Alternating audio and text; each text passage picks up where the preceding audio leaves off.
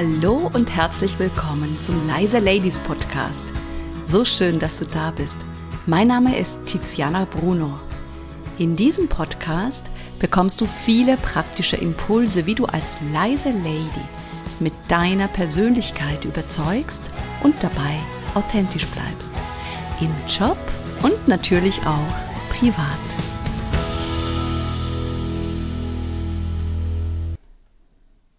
In der heutigen Folge geht es um das Thema Berufung. Ich spreche darüber, was Berufung bedeutet und was der allererste Schritt in diese Richtung ist. Ich gebe dir einen Einblick in meine eigene Geschichte und du bekommst natürlich wieder hilfreiche Impulse und fünf ganz konkrete Tipps, mit denen du deiner Berufung ein Stück näher kommst. Als ich zwölf war, habe ich für mich beschlossen, Schauspielerin zu werden. Und das habe ich damals abgeleitet von, ich habe Cello gespielt, also Musik geliebt, ich habe Flamenco getanzt, etwas mit dem Körper gemacht und ich habe Literatur geliebt. Und für mich war das so klar, super, wo kann man das zusammen vereinen? Im Theater. Ich habe das dann auch durchgezogen, habe vier Jahre lang eine Schauspielausbildung gemacht und hinterher kann ich sagen, das war für mich die beste Persönlichkeitsentwicklung, die es überhaupt gibt, weil ich habe in diesen vier Jahren meine Wahrnehmung geschult. Die Wahrnehmung für meinen eigenen Körper, die Wahrnehmung für meinen Zustand, die Wahrnehmung für meine inneren Impulse, die Wahrnehmung für mein Gegenüber, die Wahrnehmung für das Publikum. Und diese Wahrnehmungsfähigkeit ist in meinem ganzen Leben der rote Faden. Zum Glück haben meine Eltern mir meine Wahrnehmungsfähigkeit, die ich auch schon als Kind hatte, nicht abtrainiert. Dafür bin ich ihnen wirklich sehr, sehr, sehr, sehr dankbar. Als ich dann als Schauspielerin gearbeitet habe, habe ich so gemerkt, okay, das Umfeld, in dem ich mich bewege, passt nicht zu mir. Da war zu wenig Wertschätzung, zu wenig konstruktives Miteinander. Und ich habe auch gemerkt, dass ich mich nicht unbedingt unterordnen kann, zum Beispiel einem Regisseur. Und dann bin ich zufälligerweise in Berührung mit Führungskräfteentwicklung gekommen und da habe ich gemerkt, wow, das ist ja genial. Und das war für mich ein innerer Impuls, das hat sich auch geäußert mit Herzklopfen, mit Schmetterlinge im Bauch. Und für mich ist das immer das Zeichen, oh, da ist was da ist was super, super Spannendes. Und als ich dann einmal in der Süddeutschen einen Artikel gelesen habe, stand da geschrieben Unternehmenstheater. Ich gedacht, okay, was ist das denn? Unternehmenstheater. Und ich bin dem gefolgt, diesem Impuls. Und so hat sich das immer weiterentwickelt. Dann habe ich ein Unternehmenstheater gegründet, zusammen mit drei anderen Partnern. Und dann habe ich viele, viele Jahre dieses Unternehmen geleitet, bis zu dem einen Tag, und das war wieder ein Wendepunkt in meinem Leben, wo ich gemerkt habe, es passt nicht mehr. Die Werte passen nicht mehr zusammen. Und ich habe für mich entschieden, rauszugehen aus diesem Unternehmen, aus meinem eigenen Unternehmen. Und es war damals unglaublich mutig, denn ich wusste ja nicht, wie es weitergeht. Ich habe jedoch den inneren Ruf gehört oder Impuls, dass das nicht mehr passt. Es muss was Neues entstehen. Und hinterher kann ich sagen, es war genau der richtige Schritt, weil ich habe danach mein eigenes Unternehmen gegründet, habe Trainings gemacht und Coachings gemacht. Und das ist genau das, was ich liebe, was ich heute noch mache. Und so hat sich das immer weiterentwickelt. Und dann kam das Jahr 2020, Frühjahr, und von einem Tag auf den anderen Stillstand. Nichts ging mehr. Alle Trainings und Workshops wurden nacheinander abgesagt. Und meine erste Reaktion war, ja, okay, das ist zwar schlimm, schlimm jedoch, ja, so eine, so eine nicht geplante Auszeit ist doch auch nicht schlecht. Und als ich dann gemerkt habe, okay, es sind nicht nur ein paar Wochen, sondern Monate, in denen ich nicht arbeiten darf, da bin ich in die tiefste Krise meines Lebens gekommen. Mein ganzes Lebenswerk der letzten 20 Jahre als Trainerin und Coach durfte ich nicht mehr weiterleben. Mein Arbeitsleben konnte nicht mehr stattfinden und Nachdem ich dann meine Trauer zugelassen habe und wirklich am Boden der Realität angekommen bin, habe ich mich dann angefangen mit folgenden Fragen auseinanderzusetzen. Wenn ich jetzt mich mit 50 Jahren neu erfinden darf, wer bin ich denn? Und wer möchte ich sein? Wo will ich arbeiten? Mit wem möchte ich arbeiten? Wie möchte ich arbeiten? Für wen bin ich denn überhaupt der größte Beitrag? Was ist meine Mission und was ist mein Herzensthema? Über was kann ich stundenlang begeistert sprechen? Also ganz, ganz, ganz viele Fragen, die ich mir gestellt habe. Und es war eine wunderbare Möglichkeit, denn sonst hätte ich mir diese Fragen nie gestellt.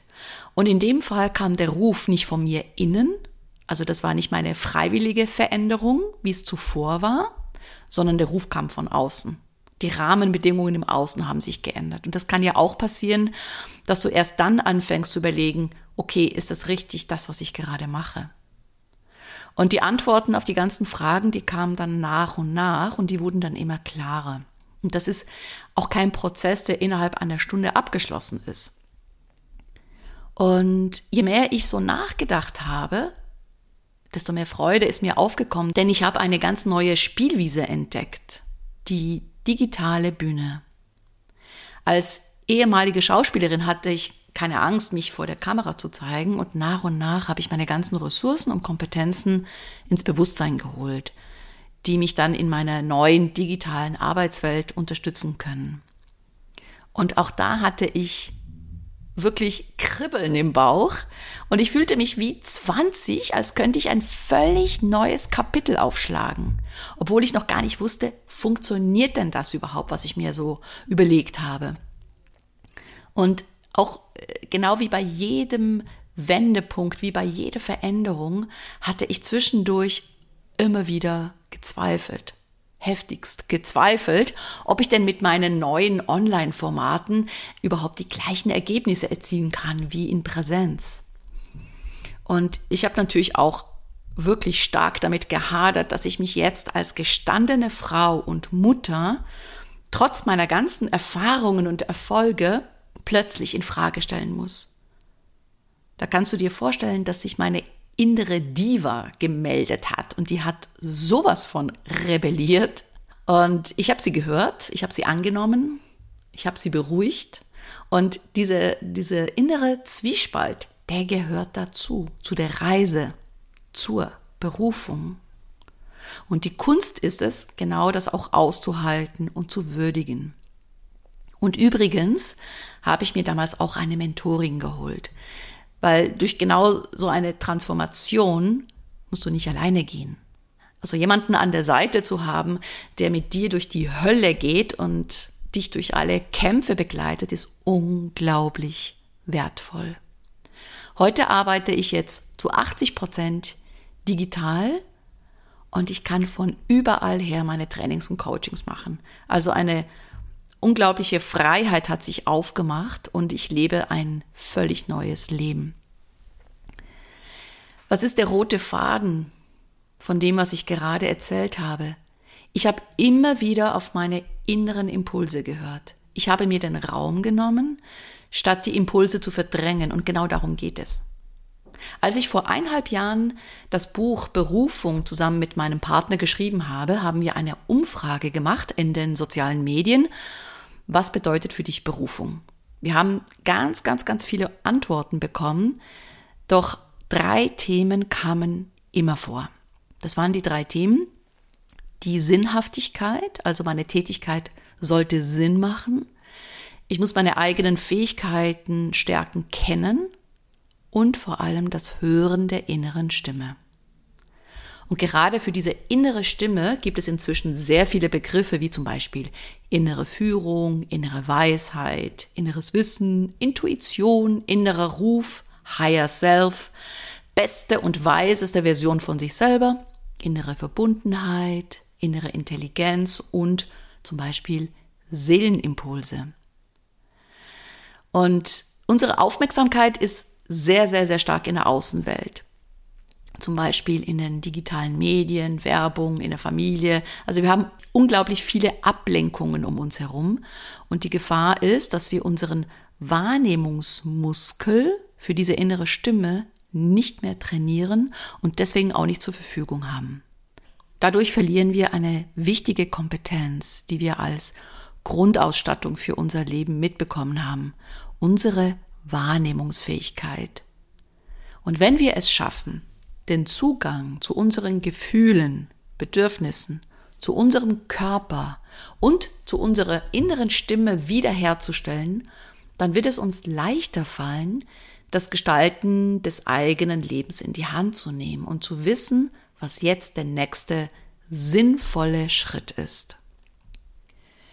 Wenn du also auf der Suche nach deiner Berufung bist, dann ist der erste Schritt wieder wahrnehmen zu können. Dir selber einen Raum zu schaffen, in dem du deine inneren Impulse wirklich wahrnehmen kannst. Und ich möchte dir jetzt gerne fünf Schritte an die Hand geben, mit denen du deiner Berufung ein Stück näher kommst. Schritt Nummer eins. Evaluiere deinen bisherigen Werdegang. Das heißt, wirf mal einen Blick auf das Vergangene, denk an deine bisherigen Jobs, Praktika, Fortbildungen und überleg dir, mit welchen verbindest du positive Gefühle und Erinnerungen? Welche haben dir besonders viel Spaß gemacht und wieso?